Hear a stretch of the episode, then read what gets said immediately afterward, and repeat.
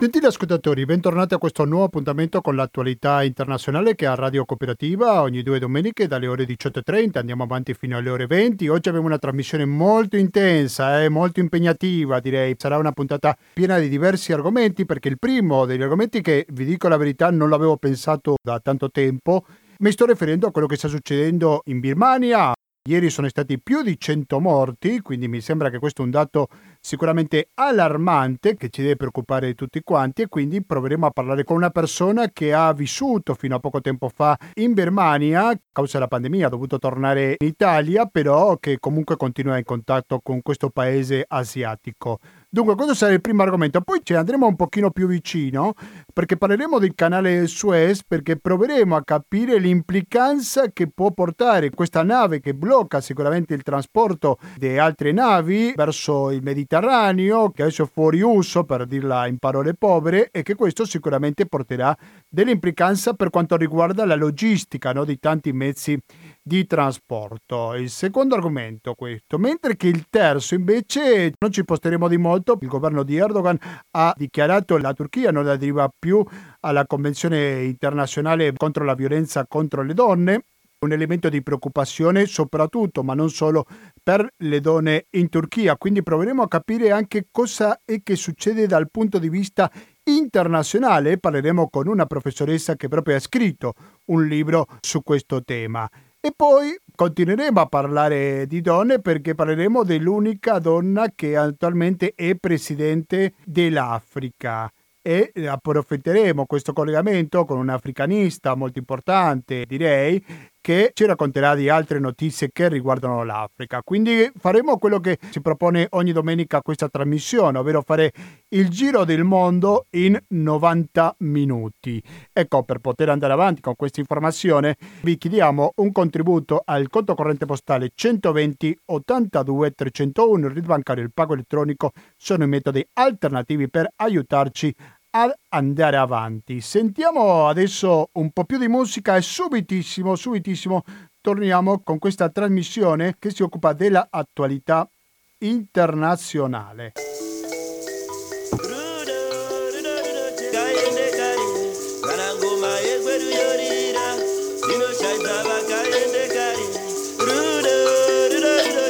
Ecco, sono le 19 e 39, 18 e 39 minuti. Devo aggiornare l'orologio che ho davanti perché ancora con l'ora che c'era fino a ieri eh, sembra un po' strano, no? Arrivare con questa luce, vai, dobbiamo abituarci a questo cambio d'ora, però quello che non ci possiamo mai abituare è quello che sta succedendo in Birmania dopo soprattutto di una giornata così lunga, una giornata così difficile, eh, dove si è visto una chiara repressione da parte dell'esercito birmano contro gente che era tutto fuorché armata o violenta.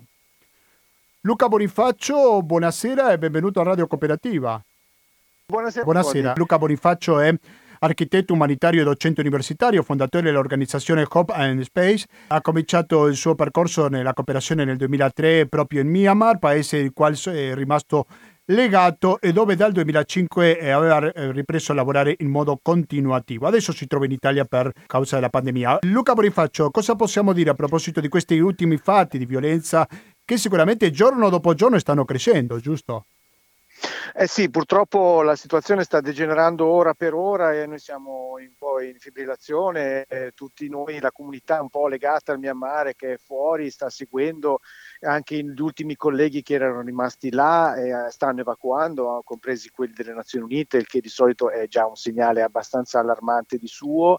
Eh, quello che posso dire è che è una, è una crisi che chiaramente ha lasciato tutti eh, un po' spiazzati, anche se in realtà alla fine eh, ha, ha, portato alla luce delle questioni che eh, in realtà erano già presenti. È, una, è sempre Myanmar ha una storia molto eh, particolare, in realtà era una, una democrazia che mi piace definire in ostaggio, non era pienamente ancora eh, una democrazia e questa, questa, elite militare aveva chiaramente sempre avuto eh, diciamo, la, la, pretesa di avere sempre una mano molto forte su questo.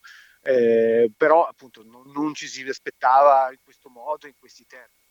Eh, quello che sta succedendo in questo momento è un po' una, insomma, una situazione di, di, di uh, disordine generalizzato, anche perché rispetto, eh, sono 60 anni che la, la, la, la, Myanmar soffre questo tipo di vicissitudini, ma per la prima volta c'è stata una mobilitazione uh, totale. Da, diciamo, ci sono tre generazioni in questo momento in piazza, eh, i nonni, i papà e i figli che eh, non vogliono più accettare questo tipo di situazione che per 60 anni ha tenuto il paese in sostanza isolato dal mondo. Eh, quindi eh, questa è la grande novità e la grande novità è anche il fatto, e lo stiamo vedendo, che grazie al, ai social media, al, alla comunicazione comunque che in qualche modo riesce a passare alle maglie di questo, di questo regime che da sempre controlla tutto, tutto quello che si dice, tutto quello che si fa, invece in questo momento non stanno riuscendo e di fatti eh, le, i gruppi si stanno, dei vari, vari uh, gruppi si stanno organizzando più o meno eh, diciamo intenzionati allo scontro frontale, ma c'è una mobilitazione eh, totale. Ehm, è uno scontro soprattutto su scala urbana, si, si verifica soprattutto nelle grandi città, Yangon e Mandalay e, mm, e, la forza che ha sempre avuto questo popolo è che è sempre stato molto au- capace di auto-organizzarsi ed è questo quello che stanno facendo in questo momento eh, per monitorare sempre la situazione perché c'è sempre questo pericolo costante sia di giorno che di notte di questi comando che arrivano e, e fanno, fanno mambassa, insomma fanno, prendono quello che trovano e, e fanno ogni tipo di, di, violenza, di violazione di diritti umani. Eh, quindi ecco c'è, c'è questa forma di auto-organizzazione civile ehm, fino a qualche giorno fa in qualche modo ancora c'era un parve, una parvenza di, normalità, però appunto stanno cominciando a, a scarseggiare anche le, i rifornimenti negli scaffali dei supermercati e peggio ancora le banche non, non, non riescono a più a, a, diciamo, il, il, il, contante, per cui è fatta una comunità che lavora, vive di contanti, per cui stanno scarseggiando i contanti, questo significa che le persone cominciano ad avere molta difficoltà. Ecco, questo è un po' il, sì, il panorama. Professore Luca Bonifaccio, allora c'è un dato che mi sembra che la dice molto chiaramente come sta evolvendo la situazione, che i morti ieri sono praticamente un quarto del totale, o quasi, perché stiamo parlando che in tutto sono più di 400 morti, più di 100 soltanto ieri. E quindi allora, la, ieri... La, Scusi, no, no, prego. prego, prego, mi corregga, perché magari ho dato no, sbagliato. No, dicevo, No, no, dicevo giustissimo, però ecco, ieri non era un giorno qualsiasi, è il giorno delle, delle, delle forze armate, quindi era un messaggio molto chiaro che hanno voluto dare, eh, per quello che c'è stato questo, anche questo, era un, era, era il gio- eh, si celebrava il giorno delle, delle, forze armate, che normalmente era una giornata che ricordava il momento in cui eh, il, il, le forze militari all'epoca si erano liberate dal dominio giapponese, poi il militare l'hanno trasformato nella giornata delle, delle, delle milizie, eh, che è sempre caratterizzato da queste grandi parate, stile no, eh, sovietico, diciamo, e, e, e, ieri secondo me il messaggio è stato questo era un messaggio politico, hanno voluto uh, in questa giornata far, far, sentire veramente la loro forza, il loro pugno forte. Giovedì prossimo si compiranno due mesi di questo colpo di Stato, ma non possiamo dire che la repressione è stata allo stesso livello, quindi man mano si va avanti, sembra che, bah, soprattutto negli ultimi giorni, c'è un cambio no, di prospettiva, nel senso che la, la repressione è ancora più dura. Cosa è dovuto questo cambiamento da parte della giunta militare?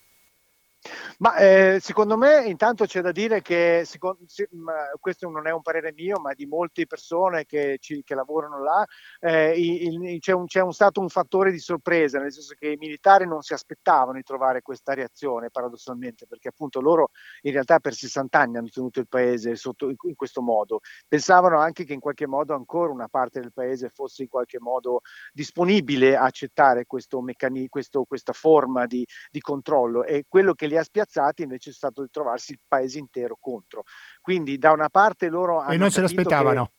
No, non, questo, ecco, questo, è un commento che si, è, si, è si sta spargendo. In realtà stiamo parlando di un, di un pugno di, di, generali che vivono in una, in una capitale che è stata creata dal nulla negli ultimi 15 anni in mezzo alla foresta, stanno lì e quindi non è che hanno veramente un polso del, del, del, della situazione del paese. E mh, questo da una parte loro non se l'aspettavano e quindi stanno cercando in qualche modo di dare un colpo di reni, di far, far rientrare l'emergenza perché loro non hanno nessun interesse a tenere il paese così come non hanno nessun interesse di tenere le banche chiuse e tenere loro al contrario, loro vogliono, eh, il loro interesse è puramente economico, quindi in questo momento anche loro stanno venendo pregiudicati, sono, sono spiazzati, non, hanno, non, era questo nei loro piani. Ma... E dall'altra parte eh, la società civile, soprattutto i più giovani, eh, stanno, stanno, cercando, eh, siccome anche per loro la situazione diventa difficile, eh, stanno cercando anche loro di in qualche modo eh,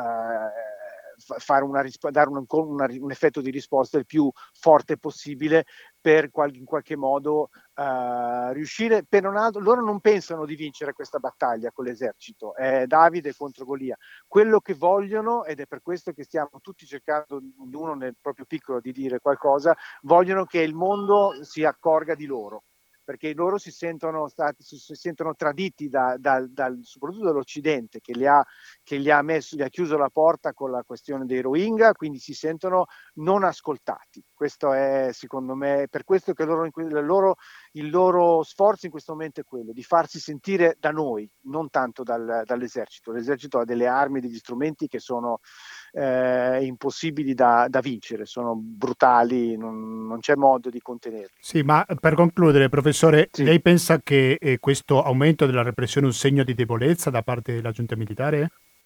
Sì, sì, sì, sicuramente sì, eh, certo, loro non, uh, si stanno accorgendo che la situazione non, non ce l'hanno sotto controllo, quindi è un segno sicuramente di debolezza e sarei eh, sarebbe mm, stupido da parte mia cercare di fare una previsione. Nessuno sa in questo momento dove si andrà a parare, nessuno lo sa, neanche loro questa è la situazione, secondo me. Allora, io ringrazio mm. tanto il professore Luca Bonifacio, lo ricordo un architetto umanitario, così si autoqualifica, eh, certo. fondatore di un'organizzazione che dal 2003 che frequenta Myanmar. Grazie mille e magari ci risentiremo in questa trasmissione un'altra volta con più calma perché sicuramente gli sviluppi andranno avanti e ci sono tante ma tante cose da raccontare per la sua complessità, no? Quindi certo, no, è una, un fenomeno molto complesso e io mh, vorrei appunto spendere un, l'ultima parola a favore di questo popolo che è un grande popolo che si è sempre dato, dato dimostrazione di una grande umanità, nonostante ci siano un po' di rumori su di loro, ma è, è un, va assolutamente su difesa questa, questa, questa battaglia che stanno facendo, è molto importante. Eh, sicuramente. Alla prossima professore, grazie mille. Grazie mille, grazie a voi. Buona uh, serata. Buona grazie serata, arrivederci. Allora, questo mi sembra che è un tema importante che non sempre ha lo spazio che merita. Stiamo parlando sicuramente di un paese molto importante per la regione, dal punto di vista strategico, no? pure per la Cina. Siete sempre all'ascolto di Radio Cooperativa in questa trasmissione che si occupa dell'attualità internazionale e adesso cambiamo completamente argomento. Cambiamo completamente argomento perché l'altro tema che ci occupa oggi in questa trasmissione, come anticipato, anticipavo all'inizio, è la questione di quello che sta succedendo nel canale di Suez in Egitto, dove è stato questo enorme barco no, di 400 metri di lunghezza e 60 metri di largo che ha attraversato, che ha fermato tutto il canale. E questo naturalmente che eh, è un problema per l'economia internazionale. Stiamo parlando di circa il 10% dell'economia che passa attraverso le merci in questo importantissimo canale. Però ci sono molte cose da capire. Molte cose perché la situazione è molto complessa, mentre più tempo ci mette a risolvere questa situazione, più grave diventa la situazione, però credo che per parlare questo, cosa meglio che sentire una persona che di logistica se ne intende molto, come è il caso del signor Stefano Tonello. Stefano Tonello, buonasera e benvenuto a Radio Cooperativa. Buonasera, buonasera, a tutti gli ascoltatori. Buonasera, grazie, grazie, grazie, no, grazie, a lei per accettare il nostro invito. Stefano Tonello un esperto del settore logistica e spedizione internazionale. Faccio una domanda molto banale. Io sono venuto in scooter qua alla radio. Devo affrettarmi per fare la benzina oppure posso essere tranquillo? Mi riferisco a quanto al prezzo, no? Cosa mi consiglia eh beh, lei? Certo. Ma allora, diciamo che per il momento... Eh diciamo che può stare ancora un po' tranquillo per qualche giorno. Se, se la cosa si, dov- si, risolverà come tutti ci auguriamo nel giro di due o tre giorni, non dovremo avere gra- grandi ripercussioni, grandi problemi. Certo, se come altri, altre fonti stan, ci stanno dicendo che ci potrebbe voler settimane, eh sì, questo blocco potrebbe causare una, una mancanza di approvvigionamenti eh, sia del, dei carburanti ma anche di tante materie prime, quindi ripercussioni di economico sarebbero molto, molto diffuse e pertanto mh, forse è, è, bene sì che fa, si organizzi insomma Ok, e se no dovevo cambiarlo per la bicicletta, me lo auguro di no, però. Eh beh, quello è sempre una buona alternativa. eh sì. Allora, ehm, sì, volevo chiedere, sì, signor Stefano Tonello, mh, mm, come, quali potrebbero essere le ripercussioni? Perché eh, preparando questa intervista lei diceva che eh, questo, cioè, quando si sblocca quando si sbloccherà questa situazione ci saranno tante barche che entreranno sul, eh, al Mar Mediterraneo e quindi c'è da spostare un po' i piani, no? Perché non vadano tutte le barche allo stesso porto, giusto? Cosa potrebbe succedere quando questa certo, situazione venga risolta? Prego. Un aspetto critico, eh, consideriamo che eh, per quanto riguarda l'Italia, il 40% delle merci che arrivano in Italia eh, e che partono dall'Italia passa attraverso Suez. Quindi stiamo parlando di una, una parte considerevole insomma, di quello che è lo scambio interna- delle merci a livello internazionale. Sicuramente il capo di, attualmente mi pare siano più di 360 le navi ferme da una parte e dall'altra stret- del, del, canale e questo, una volta che si dovesse, le, come ci auguriamo sarà al più presto, liberare eh, il passaggio, tutte le navi passerebbero passeranno e, e dovranno eh, gioco forza distribuire il loro arrivo sui diversi porti mediterranei saltando quella che era la scaletta pre- preventivamente programmata. Perché se facciamo un esempio il primo porto di, di, di, uscita dopo lo stretto fosse il Pireo certo che vedersi arrivare 50, 100, 150 navi sul Pireo significherebbe paralizzare completamente il porto e non potrebbe più svolgere la sua attività. Di conseguenza le navi verranno sicuramente dislocate sui, eh, eh, sui diversi porti del Mediterraneo poter, e salteranno quindi degli scali per poter essere poi riposizionate eh, una volta che avranno completato la loro rotazione. Quindi sicuramente oltre al ritardo eh, blocco ci saranno anche ritardi comunque eh, le merci che arriveranno nei porti di destinazione eh, in, in, tempi successivi e scaglionati, altrimenti si rischia la paralisi totale.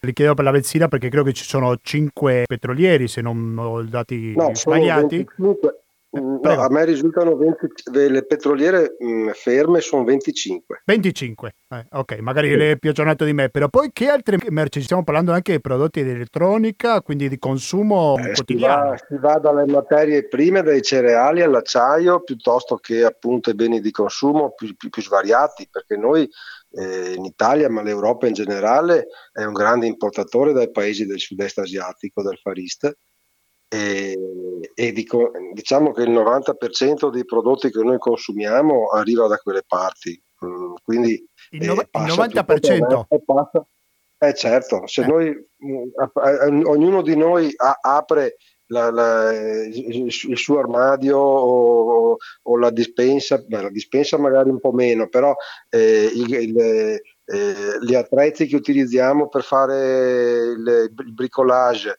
da eh, all'abbigliamento, ai materiali elettronici, eh, chi più ne ha più ne metta, diciamo noi abbiamo un utilizzo, adesso ho detto il 90%, ma non credo di sbagliare di molto, eh, utilizziamo prodotti che arrivano dall'Asia. E, e tutto quello che transita, che, che, che viene dall'Asia, transita per Suez. L'alternativa a Suez è il capo di Buona Speranza, ma con notevoli tempi eh, quindi circumnavigare l'Africa, ma con notevoli tempi di eh, navigazione, si parla di 10-15 giorni in più rispetto alla, alla, alla, ai transit time, alle tempistiche eh, sta, eh, normali, passando attraverso Suez, oltre anche a un consumo di carburante maggiore e quindi anche con un, un, costo, un costo, più elevato delle, de, de, de, dei trasporti che poi si ripercuote anche sulle, sul costo delle merci. Quindi diciamo eh, che, che eh, non è solo un problema legato agli idrocarburi, ai, ai carburanti, ma è un discorso molto più generale. Mm-hmm. Eh, ho sentito una notizia proprio anche di, di oggi pomeriggio che ci sono, c'è una, un, un, un, rimorchiatore italiano che sta, eh, si, è aggiunto, andando, sì. Si è aggiunto e insomma il fatto che siano ancora lì 320 navi mi fa pensare che gli armatori che, che, non sono dei benefattori in generale, sono gente che fa del profitto, si aspetti che il problema venga risolto al più presto, altrimenti avrebbero probabilmente già pensato di cambiare rotta. Sì, si pensa alla marea no? che potrebbe aumentare già da domani, quindi questo potrebbe facilitare i lavori per tornare alla normalità, giusto?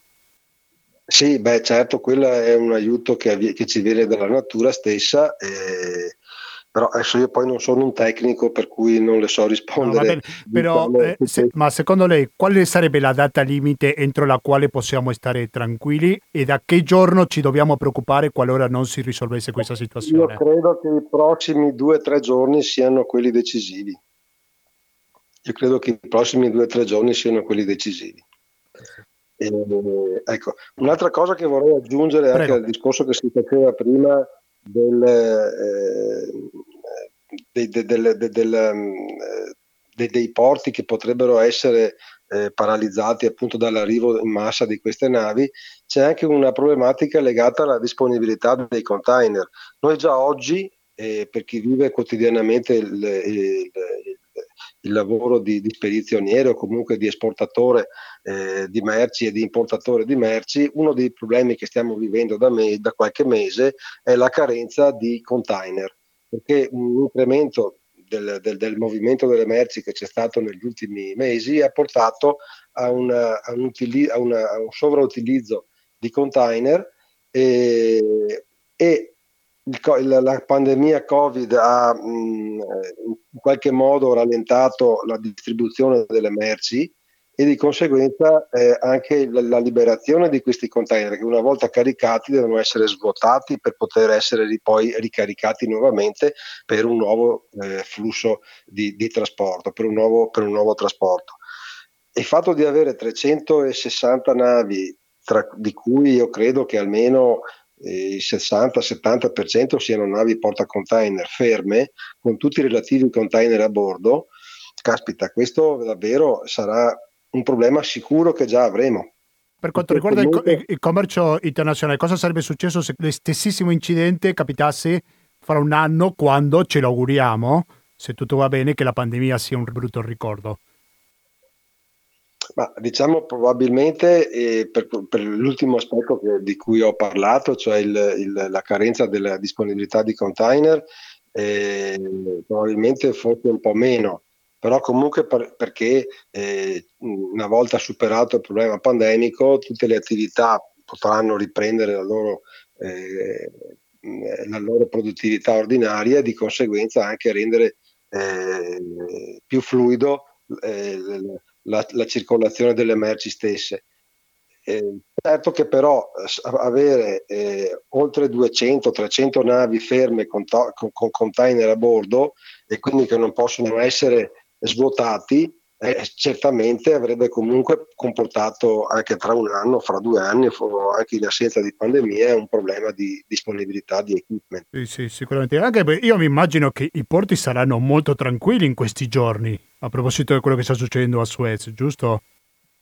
Ma allora, eh, no. diciamo, che non, no, non, diciamo, che noi stiamo eh, attraversando negli ultimi due mesi una crisi effettivamente nei porti italiani eh, una crisi di, di, mancanza di spazio sulle navi e di, eh, che già, era già una crisi già precedente indipendente da, da, eh, dal problema di, del canale di Suez. Per cui questo va a impattare su una situazione già di, per, di precedenza difficile e, e, e, e quindi eh, non, non, non, mm, sì, non, vedo un, eh, in prospettiva delle settimane molto tranquille.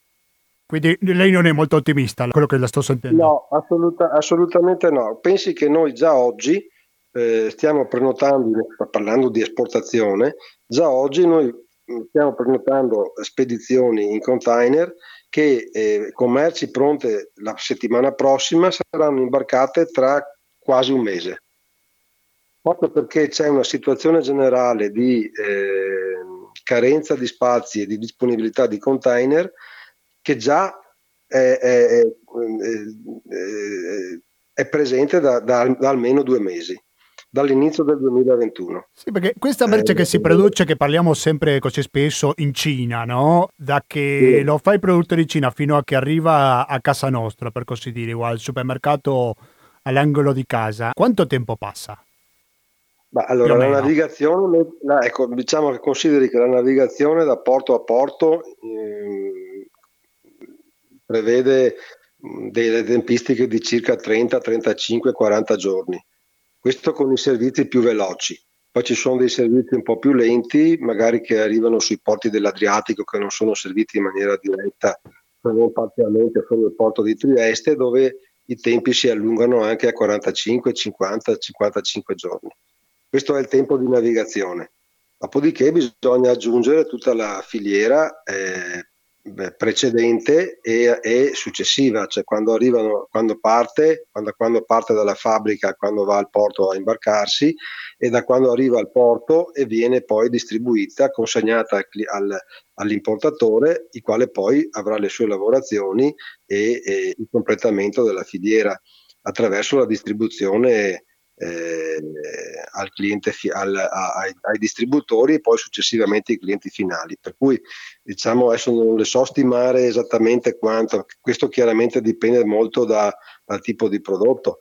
Eh, però insomma se parliamo in, in quello che le posso dare come dato eh, certo sono i tempi di navigazione. I tempi di navigazione dalla Cina sono, si va dal dai, dai, 30 ai 50 giorni, dipende dal tipo di servizio che sì. si sceglie. E adesso con questo che è successo a Suez bisogna capire quanto potrà eh, aumentare eh questi beh, giorni. Certo. Eh. Diciamo che, che, di per sé questo già avrà accumulato almeno una decina di giorni tra una cosa e l'altra. In più si aggiungerà eh, il ritardo ulteriore dovuto alla ricollocazione delle navi nei diversi porti e, e, quindi anche al fatto che per esempio una nave che era prevista arrivare al porto di La Spezia non è detto che, che, che quella nave and, andrà a sbarcare al porto di La Spezia, è probabile che magari venga dirottata su un porto spagnolo in attesa che alla Spezia entrino altre navi e successivamente magari faccia una toccata eh, sul porto di La Spezia piuttosto che sbarcati i container messi su delle navi più piccole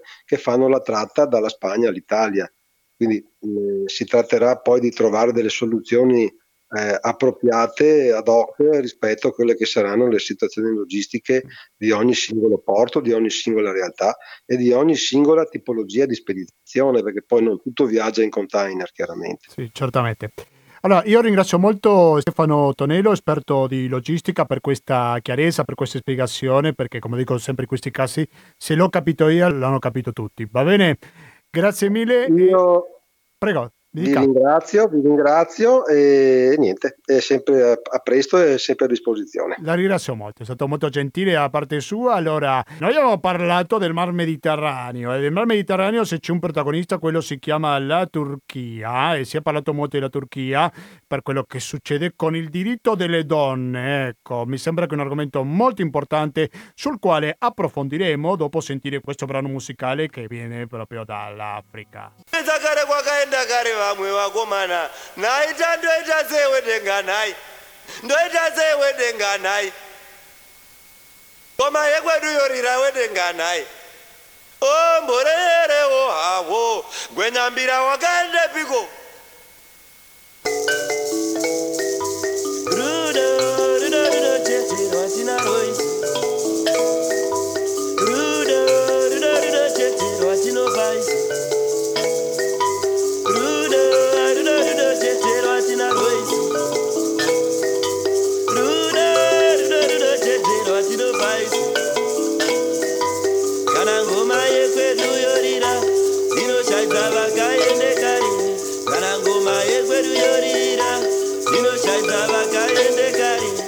Sono le 18 e 19 e 12 minuti, ve l'ho detto prima, eh, devo correggere l'orologio che ho davanti. Siamo in diretta oggi, 28 marzo 2021. E come avevo anticipato in apertura, un altro degli argomenti che volevo trattare oggi è la questione della Convenzione del Consiglio Europa sulla prevenzione e la lotta contro la violenza nei confronti delle donne e la violenza domestica. Eh, questo nome così lungo, un po' complesso, diciamo così, è comunemente chiamato Convenzione di Istanbul, che si è firmato nel 2013, se non vado errato, e che si è ricordato di questo perché il premier turco Erdogan non ha avuto migliore idea che tirarsi fuori di questo accordo internazionale. Parliamo con una persona che di accordo internazionale, di diritto internazionale, se ne intende, come nel caso della professoressa Sara De Vido. Professoressa Sara De Vido, buonasera e benvenuta a Radio Cooperativa. Eh, buonasera, grazie, buonasera a tutti gli ascoltatori e le ascoltatrici. Grazie mille per la sua disponibilità. Sara De Vido è professoressa associata di diritto internazionale alla Università Ca' Foscari di Venezia. Ha scritto un libro che si chiama Donne, violenza e diritto internazionale, la Convenzione di Istanbul del Consiglio d'Europa del 2011. Allora correggo la data che avevo detto prima. Prima avevo detto 2013, in realtà è 2012 e Mimesis 2016 e poi violenza contro la salute delle donne nel diritto internazionale. La prima domanda che vorrei farle, professoressa, è come mai il diritto internazionale si occupa anche della violenza domestica? Se ci può rispondere.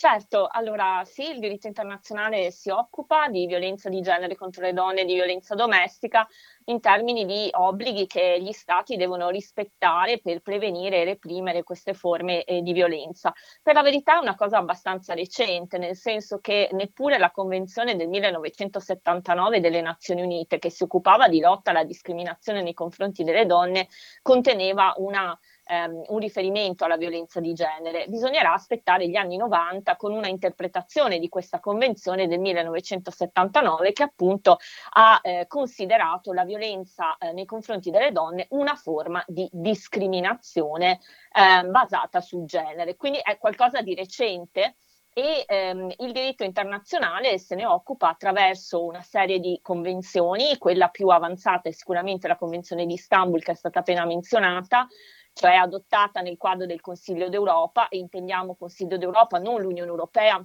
con cui talvolta si confonde un po' perché eh, il Parlamento europeo anche se è da Strasburgo, il Consiglio d'Europa è a Strasburgo, quindi a volte si fa un po' di confusione, in realtà appunto il Consiglio d'Europa è composto da 47 eh, Stati membri, quindi eh, si occupa di diritto internazionale di violenza di genere con una serie di convenzioni e anche grazie alla giurisprudenza della Corte europea dei diritti umani, che peraltro aveva anche già eh, deciso alcune sentenze contro la Turchia, ehm, Corte europea dei diritti umani che ha sempre sede a eh, Strasburgo ed è la guardiana, se vogliamo, della eh, Convenzione europea eh, dei diritti umani. Possiamo fare una specie di spiegazione agli ascoltatori di cosa è esattamente questa convenzione certo. di Istanbul? Molto volentieri, sì. Allora, innanzitutto una convenzione è un trattato internazionale. Cos'è un trattato internazionale? È un accordo tra gli stati. Allora, la Convenzione di Istanbul è nata nel quadro del Consiglio d'Europa, cioè di questi 47 Stati membri, che nel 2011 hanno eh, negoziato, negoziare vuol dire appunto mettersi sostanzialmente d'accordo su un testo di eh, convenzione che appunto riguardasse la violenza eh, di genere e la violenza domestica. Un dibattito che è stato anche eh, molto lungo, molto, molto complesso, che ha dato vita a eh, questa eh, convenzione eh, internazionale. Allora, per essere vincolante, ed è qui il problema appunto anche della Turchia che è emerso successivamente, allora, per essere vincolante nei confronti degli stati, gli stati devono adottare eh, devono ratificare, si dice, la convenzione. Noi usiamo questo termine che è la ratifica. L'Italia lo ha fatto, lo ha fatto anche molto presto, per la verità, perché l'Italia ha ratificato già eh, nel 2013, quindi addirittura una, tra, primi, tra i primi stati veramente. La Turchia era stata addirittura la prima signataria e poi firma, eh, firmataria e poi eh, ha ratificato per prima la Convenzione e la Convenzione oggi ha eh, come eh, Stati membri un numero abbastanza consistente, cioè 33 stati. Quindi vuol dire che 33 stati si sono impegnati a rispettare quello che la Convenzione dice. Allora, la Convenzione praticamente prevede eh, una serie di obblighi in capo agli Stati per prevenire, reprimere la violenza e proteggere le vittime. Vediamo, mm, vi dico brevemente che cosa vuol dire. Allora, prevenire vuol dire mm, adottare delle misure che siano volte anche a cambiare quelli che sono gli stereotipi all'interno della società e eh, a lottare contro le forme di discriminazione che sono alla base eh, della violenza eh, di genere nei confronti delle donne. Eh, la prevenzione vuol dire sensibilizzazione, educazione nelle scuole, formare delle figure professionali che capiscano dove c'è il problema e eh, anche prevenzione attraverso i mass media che purtroppo talvolta eh, non sono eh, così attenti alla, alla, questione, alle tematiche di genere.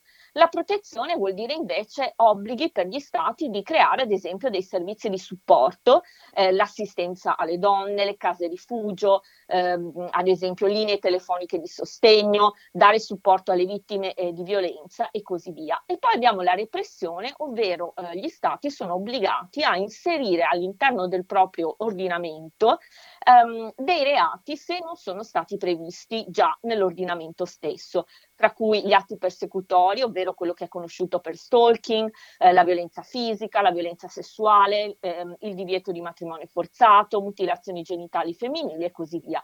E questa è, diciamo, la struttura dell'accordo che anche la Turchia aveva appunto accettato eh, tra i primi stati. Eh, tra l'altro all'unanimità eh, all'epoca era stato votato in Parlamento in Turchia all'unanimità appunto l'adesione a questa convenzione. Ci sono altri casi simili come questo, nel senso altre convenzioni internazionali che si occupano del diritto delle donne, chiedo dal punto di vista spaziale ma anche temporale, magari ci sono stati qualcosa in altri tempi oppure una questione completamente inedita questa convenzione?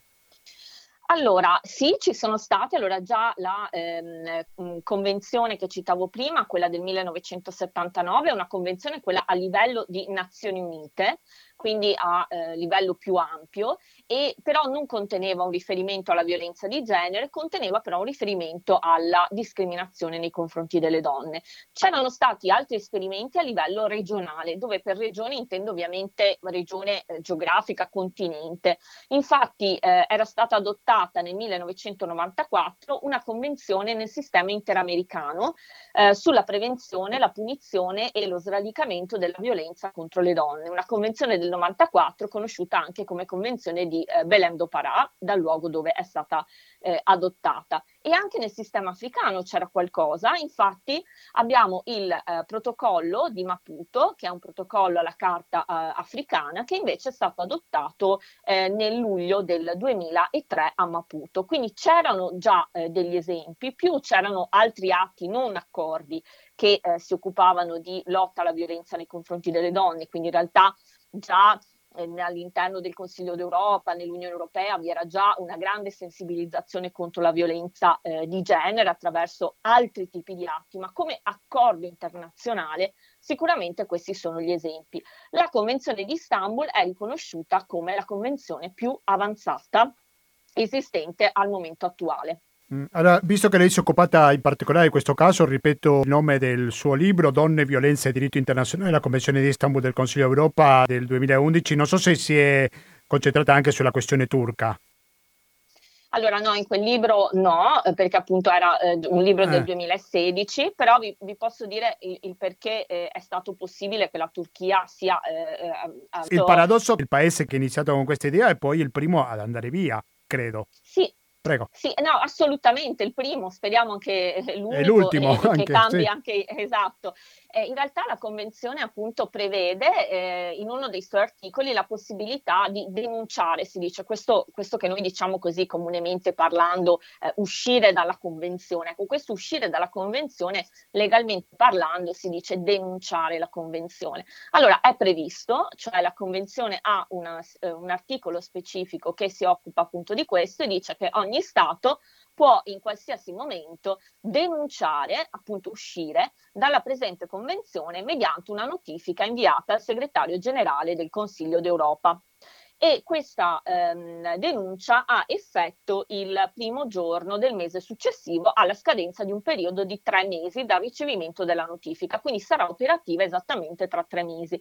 Quindi sì, il trattato prevede questa possibilità, come altri trattati internazionali, non è una novità, eh, prevede assolutamente la possibilità di eh, denunciare eh, la, ehm, la, la, convenzione. Sicuramente, sicuramente quello che eh, emerge della questione eh, turca è che eh, ovviamente mh, il diritto internazionale non si occupa eh, della questione puramente interna di diritto costituzionale turco, ovviamente. Alcuni autori hanno scritto, turchi che conoscono quindi la Costituzione turca, hanno detto che ci sarebbero delle, eh, questa decisione di eh, denunciare la Convenzione in realtà sarebbe anche contraria alla Costituzione turca lo hanno detto alcuni studiosi nei giorni scorsi, e che quindi eh, non sarebbe stata supportata da un voto in Parlamento e quindi non sarebbe appunto in linea con eh, la Costituzione turca. Il diritto internazionale ehm, non, non, entra nelle questioni di diritto interno, ma sicuramente è un aspetto che va, eh, che va considerato perché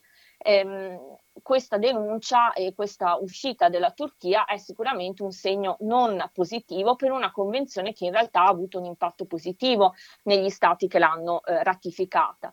Eh, alcuni mh, mm, mi hanno chiesto anche nei giorni scorsi se questo potrebbe dare, come dire, vita a altre denunce da parte di altri stati non, non, non, si può sapere, cioè eh, è vero che ci sono stati altri stati che hanno manifestato eh, qualche intenzione di ehm, appunto denunciare la convenzione, però mh, non si può sapere al momento se politicamente poi questa scelta verrà fatta o, eh, o meno. C'è stata anche molto la reazione eh, sia all'interno del Consiglio d'Europa, quindi da parte della segretaria generale e anche all'interno dell'Unione Europea, che hanno appunto eh, biasimato la scelta eh, turca in tal senso. Stavo pensando che se ci sono dei paesi dove è indispensabile l'approvazione del Parlamento perché una convenzione internazionale entri in vigore, probabilmente ci sarà lo stesso se si vuole fare il contrario per uscire da una convenzione, no?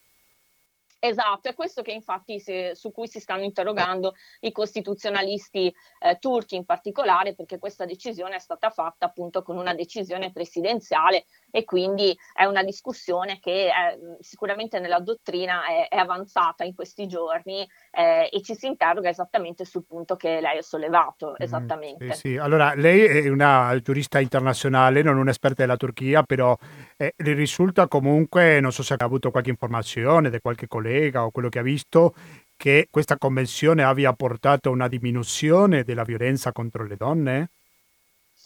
Allora, su questo, uh, su questo aspetto, eh, allora, eh, i dati non, non, ne, non, ce ne sono moltissimi disponibili con, con riguardo alla, alla, Turchia, va detto. Eh, è una convenzione che eh, ha portato sicuramente dei cambiamenti negli stati, membri, negli stati che hanno ratificato la convenzione, questo senza dubbio. Uh, sull'effettiva riduzione della violenza i dati non li conosco, in realtà leggevo che sulla Turchia i dati non sono chiari, come in realtà non lo sono per molti stati perché la raccolta dei dati sulla violenza di genere eh, non è ancora molto avanzata, cioè una raccolta dati dovrebbe essere fatta, eh, viene fatta anche dall'Istat in Italia, però anche l'Istat si concentra su alcune forme di violenza, in realtà una raccolta dati dovrebbe essere molto sistematica, tenere conto dell'intersezionalità e di vari aspetti che ci consentono di avere un quadro specifico. Quello che possiamo dire in termini di effetto di questa convenzione è sicuramente che ha portato gli stati a mh, mm, modificare il proprio eh, ordinamento e anche a ehm, eh, criminalizzare alcuni comportamenti eh, che la Convenzione appunto chiede di, um, di, inserire nel proprio codice penale. Questo sì, sicuramente lo si è visto, lo si è visto con il reato di stalking che è molto più presente rispetto ad anni fa, nella, nella, normativa eh, degli stati. Eh, sui dati sulla violenza purtroppo ce ne sono, sono disponibili però ovviamente dovrebbero essere considerati in base a tutte le forme di violenza e tenuto conto anche di dati disaggregati e eh, tenuto conto anche dell'intersezionalità, cosa che purtroppo non abbiamo neppure in Italia, quindi sono dati sempre un po' parziali. Ecco. L'ultima cosa che volevo dire è che Prego. appunto eh, il, l'uscire da una convenzione, la denuncia, detto tecnicamente, La denuncia di una convenzione significa che lo Stato non ha più obblighi internazionali e questa è la gravità della, della, della situazione, cioè il fatto che lo Stato non abbia più obblighi internazionali di eh, reprimere la violenza eh, nei confronti delle donne e la violenza domestica, obblighi che vengono da una convenzione che, come dicevamo, è una convenzione estremamente avanzata mm. e eh, molto forte, ecco, in sì, questo sì. senso. Professoressa David, alcuni parlavano che questa convenzione in realtà lo sguardo non era contro le donne, bensì contro la comunità LGBT. La domanda un po' è se si può fare un parallelismo, per così dire, sì, molto banalmente lo sto chiedendo, fra il diritto delle donne e anche il diritto della comunità LGBT nel diritto mm, internazionale. Non sì. so se viene riconosciuto anche dal punto di vista giuridico internazionale. Allora, sicuramente allora, su questa convenzione ci sono molteplici, eh, come dire, ehm, eh, interpretazioni poco corrette. Questa convenzione si riferisce unicamente alla violenza nei confronti delle donne e alla violenza domestica, tanto è vero che la definizione di genere contenuta nella eh, nella Convenzione si riferisce proprio ai ruoli attribuiti, costruiti che una determinata società considera appropriati per donne e uomini. Quindi non lascia spazio, purtroppo io dico, poi ognuno ha la propria posizione ovviamente su, però io dico purtroppo, ma non apre alla eh, comunità LGBT. Io personalmente direi magari aprisse alla comunità LGBT, ma non lo fa. Cioè la, la definizione di genere è strettamente eh, consolidata attorno a questo eh, binomio donne e uomini, questo è indubbio. E, ehm, e, quindi anche le accuse che sono state mosse da alcuni stati sulla, uh, sul fatto che questa convenzione voglia um, riconoscere i diritti della comunità LGBT non è, non è la realtà.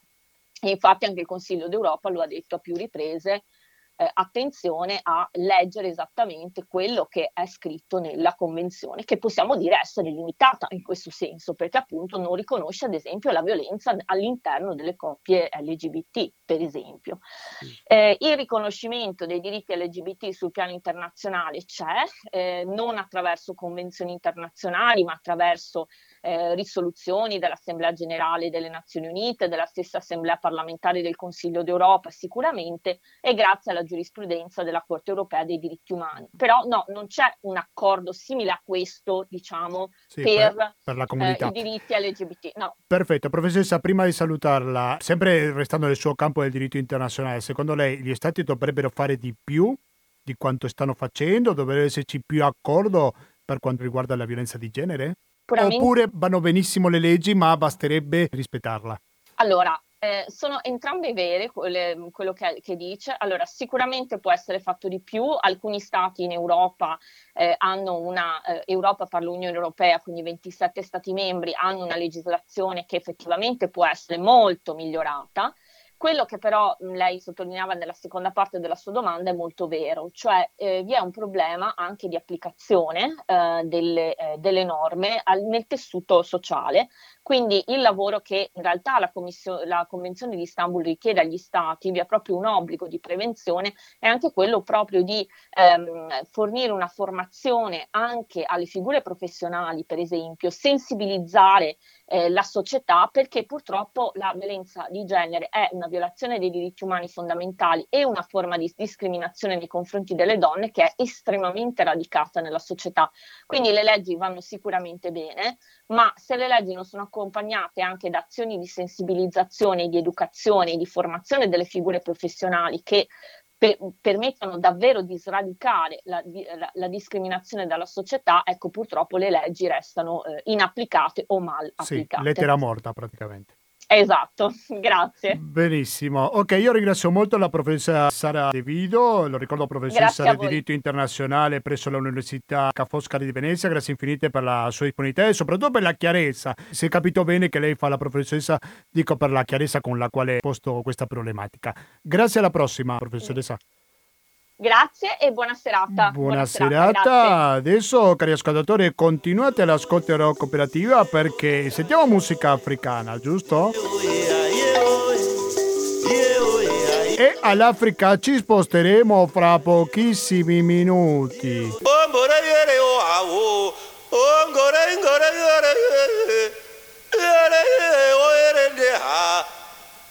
Gore ande ha onipfungidza kare kwakaenda kare vamwe vakomana. Naita ndoita sei wedenganhai?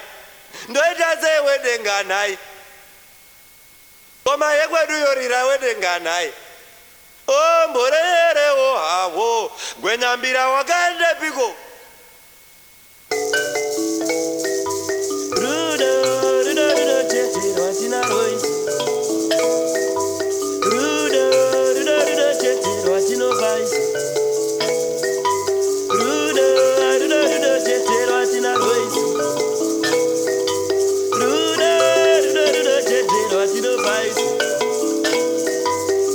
parlavamo delle donne, no? del diritto delle donne contro la violenza di genere e così via, per il caso della Convenzione di Istanbul, però mi sembra che se parliamo di donne ci sono anche delle buone notizie sicuramente da dare, come per esempio quello che sta succedendo in Tanzania, è deceduto il presidente della Tanzania che era un negazionista del Covid-19 e lo ha sostituito una donna che è la sua vicepresidente che adesso ha preso il potere. Questa è una novità di una decina di giorni fa o anche un po' meno. Stiamo parlando della Tanzania, lo ripeto. Quando parlo della Tanzania, non solo, quando parlo di qualsiasi paese africano, subito mi viene in mente un sito internet. Questo sito è www.africa-express.info e se dico africa-express.info mi viene in mente anche Cornella Teges. Cornella Teges, buonasera e bentornata a Radio Cooperativa. Carissimo, buonasera, un saluto affettuoso anche ai tuoi ascoltatori che con pazienza seguono le cose africane, Sì, che eh, con i problemi che abbiamo qui molti non ne vogliono nemmeno sapere. È meglio sapere invece, nemmeno invece il mondo è più piccolo di quanto ne pensiamo, tutto ci riguarda e per esempio parliamo di questa donna, se possiamo raccontare qualcosa. Il suo nome è Samia, adesso ho perso il cognome, Aspetta, te aiutami. lo dico subito, sì, te lo dico subito. Allora, Samia è originaria di Zanzibar, bisogna prima capire chi è Zanzibar. Ecco, Suluhu? Kulusuk Hassan, prego. eh? Sul- Suluhu Hassan. Allora, la signora è musulmana praticante, proprio l'opposto dell'ex presidente che era un cristiano, eh, un cristiano eh, di estrema destra, mm, se posso permettermi, eh, credeva che molte malattie, cioè anche il coronavirus, doveva essere guarito eh, con le preghiere. Eh, però lei eh, gli, stava, gli è sempre stata accanto, è lui che l'ha chiamata nel 2015, eh, quando è stato eletto la prima volta.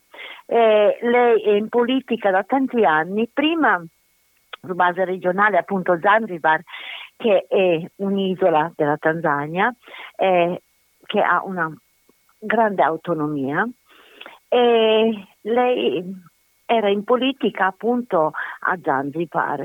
E poi è stata eletta nell'assemblea, nell'assemblea generale eh, nella capitale e eh, ha sempre seguito diciamo eh, le, le, le orme del presidente. Ora bisogna vedere se lei è disposta a dare un'apertura di nuovo alla Tanzania, perché la Tanzania da quando è arrivato il bulldozer, era il suo soprannome di Magufuli, e la Tanzania è diventata un paese chiuso, chiuso verso l'esterno e insomma ha fatto anche cose positive, era molto critico con l'Occidente, non voleva interferenze da parte dell'Occidente, tant'è vero che diceva no, il mio popolo non si deve vaccinare, non voglio i vaccini, eh, gli africani non devono fare da cavia agli occidentali. Eh, diciamo, non, però non si capisce quale sia stato il vero motivo per il quale non ha voluto accedere ai vaccini. Ma ehm, bisogna, so- naturalmente, ufficialmente non è morto per coronavirus, ufficialmente è morto per un problema al cuore. Mm, non si può parlare di coronavirus in Tanzania.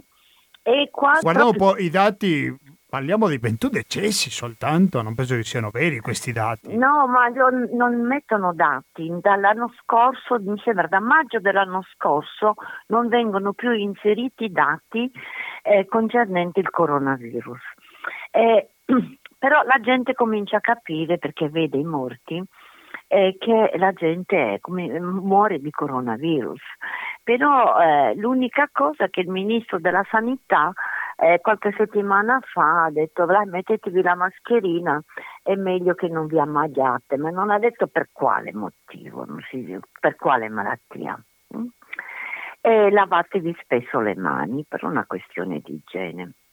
Adesso vediamo, siamo nel tempo di insediarsi un pochino perché diciamo è l'unica donna africana al momento in questa posizione. Abbiamo un'altra presidente, quella dell'Etiopia, ma non ha nessuna voce in capitolo in quanto lì eh, non abbiamo una um, repubblica presidenziale e abbiamo chi ha in mano il governo è il primo ministro in Etiopia è l'unico paese africano, mentre tutti gli altri sono eh, democrazie repubblicane presidenziali, scusate, e lei è a capo dello Stato e vediamo un pochino come riuscirà a affrontare questa situazione, soprattutto se la lasceranno governare o se non si arriverà a elezioni anticipate, perché per Costituzione lei dovrebbe rimanere in carica fino alla fine della legislatura. Siccome Magufuli era stato eletto soltanto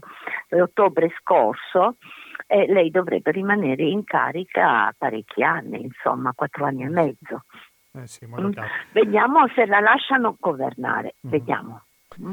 Allora, l'altro argomento che volevo parlare con Cornelia Tokes, direttrice di Africa Express, era la questione di quello che sta succedendo, che continua a succedere nel Tigray. Perché anche là ci sono dei morti, c'è stata una missione dal presidente, dal premio Nobel della pace dell'Etiopia. Ecco, qual è la situazione adesso nel Tigray, Cornelia? tragica, ogni giorno più tragica. E... La missione da parte di Abid è la presenza delle truppe eritree no? nel, nel Tigray. Prego. Sì, ma la questione dovrebbe essere anche pe- molto peggio di quanto si possa pensare. Leggevo oggi che eh, non è ancora ufficiale, però sai, queste notizie ufficiose, specialmente quando vengono direttamente eh, dall'Eritrea, e noi avevamo già visto, si era già visto le truppe eritree combattere con le divise etiopiche. E sembra che non ci debba più essere una differenza tra esercito eritreo e esercito etiopico. Adesso come lo vorranno affrontare dal punto di vista pratico e concreto è ancora poco chiaro, però abbiamo notato già dalla fine di novembre, quando eh, si è scoperto che c'erano gli eritrei, eh, dentro il, nel perché è al confine, eh, che in, spesso e volentieri non indossavano divise eritree, ma ben, bensì quelle dell'Etiopia. Poi eh, mancanza di cibo, è una situazione catastrofica, una percentuale molto elevata di bambini in tutto il Tigray sono gravemente denutriti eh, donne, eh, partorienti, eccetera, sono soprattutto loro che eh, vivono in uno stato te- terribile. Continuano ad arrivare migliaia di persone al giorno eh, dalle zone rurali verso le città per chiedere assistenza, aiuti, in quanto i villaggi vengono continuamente attaccati eh, bruciate le case, saccheggiate oppure vengono buttati fuori e chi, l'aggressore, eh, si instaura, prende possesso delle loro case. E, insomma, eh, una troupe di Medici Senza Frontiere ha assistito proprio pochi giorni fa all'assassinio lungo la strada eh, di almeno quattro uomini, potrebbero essere anche di più, quando i militari mh, mm, etiopi etiopici si sono accorti che loro sono stati testimoni di ciò, li hanno fermati, hanno tirato fuori l'autista, l'hanno picchiato quasi a morte col calcio del fucile, l'hanno minacciato di morte, poi chissà per quale motivo qualcuno è rimasto eliminato, l'hanno rimandato insieme alla troupe e hanno proseguito immediatamente. Cioè la situazione è questa. Adesso questa testimonianza, come ho anche detto nel nostro articolo, è, è arrivata alla luce, è credibile perché è stata data da un'organizzazione internazionale umanitaria come Medici Senza Frontiera. Loro hanno potuto portarla alla luce. Eh, altri fatti eh, stentano ad arrivare fino in Occidente perché un po' perché manca la corrente, un po' perché sono interrotti i telefoni, tutte, le, tutte le comunicazioni e se per caso riesci a filmare qualche cosa e un militare o qualche spia si accorge che lo stai facendo, rischi se ti va bene la galera, ma rischi anche la vita. Insomma, diritti umani, bye bye, scusate, ma non so cosa dire altro, io sono Sì, scioccata, sono scioccata. Allora, questo è anche una delle tante conseguenze della guerra, no? per la quale Abiy eh, aveva vinto il Nobel Eh. della pace per fermare questa guerra. No, ah, no, no, lui, scusa, No, eh, correggimi, faccio una parentesi, per permetti. Allora, questa guerra lui l'ha iniziata perché eh, TPLF, eh, Tigre- eh, il fronte di liberazione del Tigray, aveva- era al potere per oltre 30 anni in Etiopia. Per esempio Meles, il famoso presidente Meles che poi è morto di infarto, era anche lui un tigrino eh, del TPLF. E hanno fatto il buono e il cattivo tempo per- durante una trentina d'anni. Arrivato a B, che è un oromo, è l'etnia più grande in Etiopia, mentre i tigrini sono forse il 6-7%, ecco, al confine, il Tigray è al confine con l'Eritrea. E molti eritrei hanno parenti nel Tigray e viceversa, ecco. E, e Abiy col suo nuovo governo ha cacciato il TPLF, sono caduti in disgrazia, molti sono stati arrestati, eccetera, e anche ancora senza processo in galera.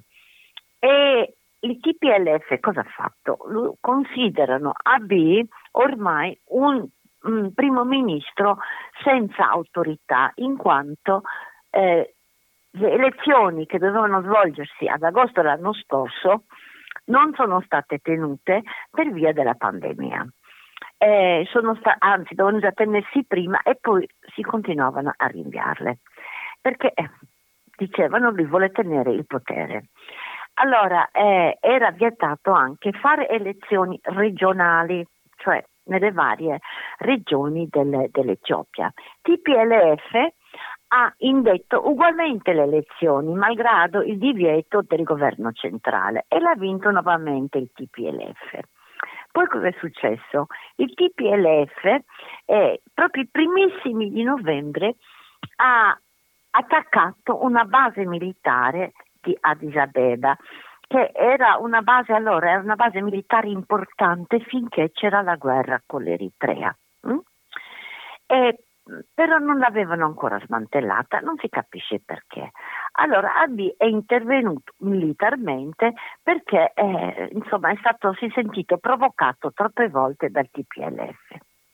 Ecco com'è eh, diciamo, la ragione ufficiale di questa guerra. Ma il TPLF, molti sono stati uccisi, molti sono in galera, i capi grossi si sono andati alla macchia.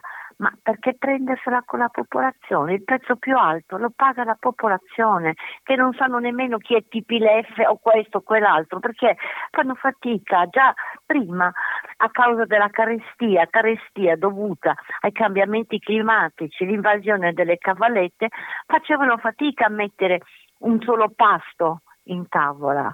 Diciamo, già avevano sofferto molto, adesso tu li vai a uccidere così. Per tornare a fine marzo 2021, Cornelia, quali sono un po' le necessità base, di cosa manca alla popolazione? Tu prima parlavi del cibo naturalmente, ma quali sono le altre necessità da parte dei tigrini? Pace, pace, pace, pace, perché se c'è pace tu puoi coltivare la tua terra con fatica, però hai il tuo pezzo di terra, puoi procurarti il cibo. Ma eh, vedi, perché l'africano, qualsiasi popolazione, non ama dipendere dal prossimo vivere di aiuti umanitari. Vogliono essere indipendenti per poter, eh, non dico felici, ma poter vivere hanno bisogno di pace. Ecco, perché devi sapere che oltre 60.000 sono scappati anche in Sudan, terrorizzati terrorizzati, pieni di paura. Perciò eh, prima di tutto ci vuole pace, riapertura delle stru- infrastrutture, la maggior parte dei centri eh, sanitari, ospedali sono chiusi, eh, controllo per il coronavirus, che anche quello scappa di mano perché eh, l'Africa sta vivendo la terza ondata, non c'è protezione, eh, le donne vengono stuprate dagli aggressori.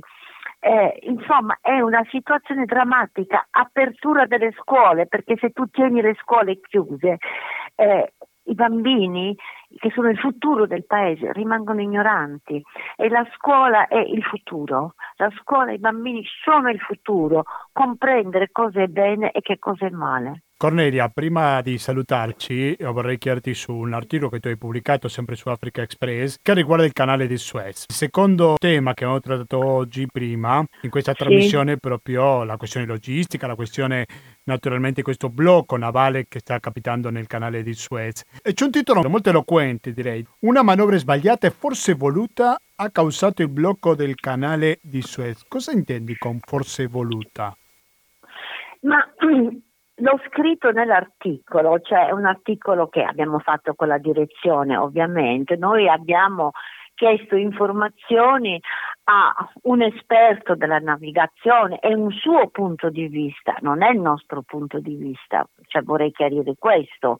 Noi abbiamo riportato ciò che lui ha detto e se tu vedi eh, ciò che lui ha detto è scritto anche in, eh, non con i caratteri normali, bensì eh, in caratteri diversi. E, eh, questa è una sua opinione, non è una nostra opinione. Noi abbiamo chiesto a un esperto e lui ci ha risposto, ci ha dato queste risposte, che è ben diverso che scriverlo una mia opinione, io di navigazione non ca- capisco tanto quanto non lo so, niente, zero, ecco, eh, so forse tenere in mano due remi, ecco, questo è il massimo che riesco a fare abitando vicino al mare, ecco, ma mm. eh, non so, io non posso dare nessun giudizio, eh, perché se tu vedi eh, la, la sue le sue considerazioni sono scritte in caratteri diversi proprio per distinguerlo. Cioè noi non abbiamo sì. detto è giusto e ho sbagliato. No, giustamente. Eh, mm, cioè vorrei, Afri- non è un'opinione di Africa Express, ma è una delle tante possibilità perché la nave si sia incagliata, poi ce ne sono molte altre, però sappiamo che la verità in questi casi difficilmente viene a galla. Eh? Mi chiedevo anche come colpisce, se, se ne sai qualcosa, l'Egitto, in particolare la città, o magari quella zona. Ma, no? sì, ma sai che cosa? Sì, no, ma Prego. questo incidente provo- ha, ha provocato un caos a livello internazionale aumento del prezzo della benzina, cioè queste sono cose che abbiamo riportato noi come Africa Express, ma che eh, non è nemmeno una nostra opinione, sono dati di fatto. E perdite eh, non, di milioni al giorno, c'è una fila di petroliere sia da una parte che dall'altra che non vedono l'ora di poter passare perché è il punto di transito più importante tra Europa e Asia. Eh sì, mm? Perché se tu devi doppiare il Capo Horn ci metti due settimane in più oltre ai pericoli che incontriamo al Capo Horn. Sappiamo che non sono acque molto serene e tranquille, il Capo Horn è molto, molto, molto mosso il mare lì, ecco. E ci vogliono almeno due settimane di navigazione in più e tu pensa i costi i costi di due settimane di navigazione. Sì, ovviamente che so... si alzano e non eh, di poco. Sicuramente. Cioè, non di poco, pensa soltanto al personale e il carburante, l'usura della nave e questo e quell'altro. Non è poco, eh? Certamente. Non è poco. Attenzione, mm? vediamo di seguire anche questa faccenda, ma fino a poche ore fa non erano riusciti a disincagliarla. Sì, l'esperto con cui abbiamo parlato prima, parlava magari che erano decisivi, ci diceva i prossimi due o tre giorni. Quindi io Speriamo, e c'è anche, ci sono anche, c'è anche un rimorchiatore italiano, adesso leggevo sì, poco da fa, oggi, eh? sì, sì, da oggi, sì, da stamattina. Mm? Diciamo le verità sono tutte da scoprire questa faccenda. Perfetto, e noi continueremo a seguirla. Io ringrazio veramente tanto Cornelia Toghes, vice direttrice di Africa mezzoexpress.info per la sua disponibilità per parlare in pochi minuti di tanti argomenti sempre naturalmente che riguardino l'Africa. Grazie alla prossima Cornelia, un saluto. Grazie a te e buonasera ai tuoi ascoltatori. Buonas... Un buon proseguimento e buona settimana a tutti. Buona, buona settimana, settimana, anche santa. a te. Grazie. Grazie. Un ciao, saluto, ciao, ciao. È arrivato il momento di salutarci perché ormai sono le ore 20, non 19, eh, mi raccomando. Aggiornate i vostri orologi se qualcuno di voi non l'ha ancora fatto. Quindi vuol dire che ci salutiamo, che finiamo con questa puntata molto intensa, direi, perché, perché si è appena sintonizzato. Prima ci siamo occupati del Myanmar, dell'increscere della violenza nel paese asiatico. Da lì ci siamo spostati al canale di Suez, come dicevo prima, e di quello che sta succedendo con queste navi che sono bloccate. Vedremo cosa succede nel corso corso di questa settimana che sta per iniziare e poi ci siamo postati in Turchia per parlare dell'uscita fuori da parte della Turchia della Convenzione di Istanbul e abbiamo appena concluso parlando di diversi paesi africani con la vice direttrice di africaexpress.info. Quindi basta, da Gustavo Clo non mi resta più che salutarvi ricordarvi naturalmente che se avete sentito una puntata tanto intensa, con tanti argomenti, con tanti ospiti, con tante informazioni difficili da trovare altrove e non abbiamo sentito niente pubblicità, è perché abbiamo un conto corrente postale che è il 120 82 301 Intestato cooperativa, informazione e cultura, via Antonio da Tempo numero 2, il KP 3531 Padova. Il RID bancario, il pago elettronico e il contributo con l'associazione Amici della Cooperativa sono i metodi alternativi per aiutarci a sopravvivere, per continuare a sentire questa e tutte le trasmissioni di Radio Cooperativa. Per esempio, fra nove minuti per essere preciso, partirà una nuova edizione di Materiale Resistente, indifferita ma sempre nuova, e poi ascolteremo una replica di pensieri e parole. Quindi questo se ci ascoltate il 28 marzo. Quindi basta. Da Gustavo Clown non mi resta più che salutarvi. Noi naturalmente ci risentiamo con un classico, possiamo chiamarlo così, del giovedì dalle ore 19.10, ovvero latinoamericano, informazione, cultura e musica direttamente dall'America Latina. Grazie e alla prossima!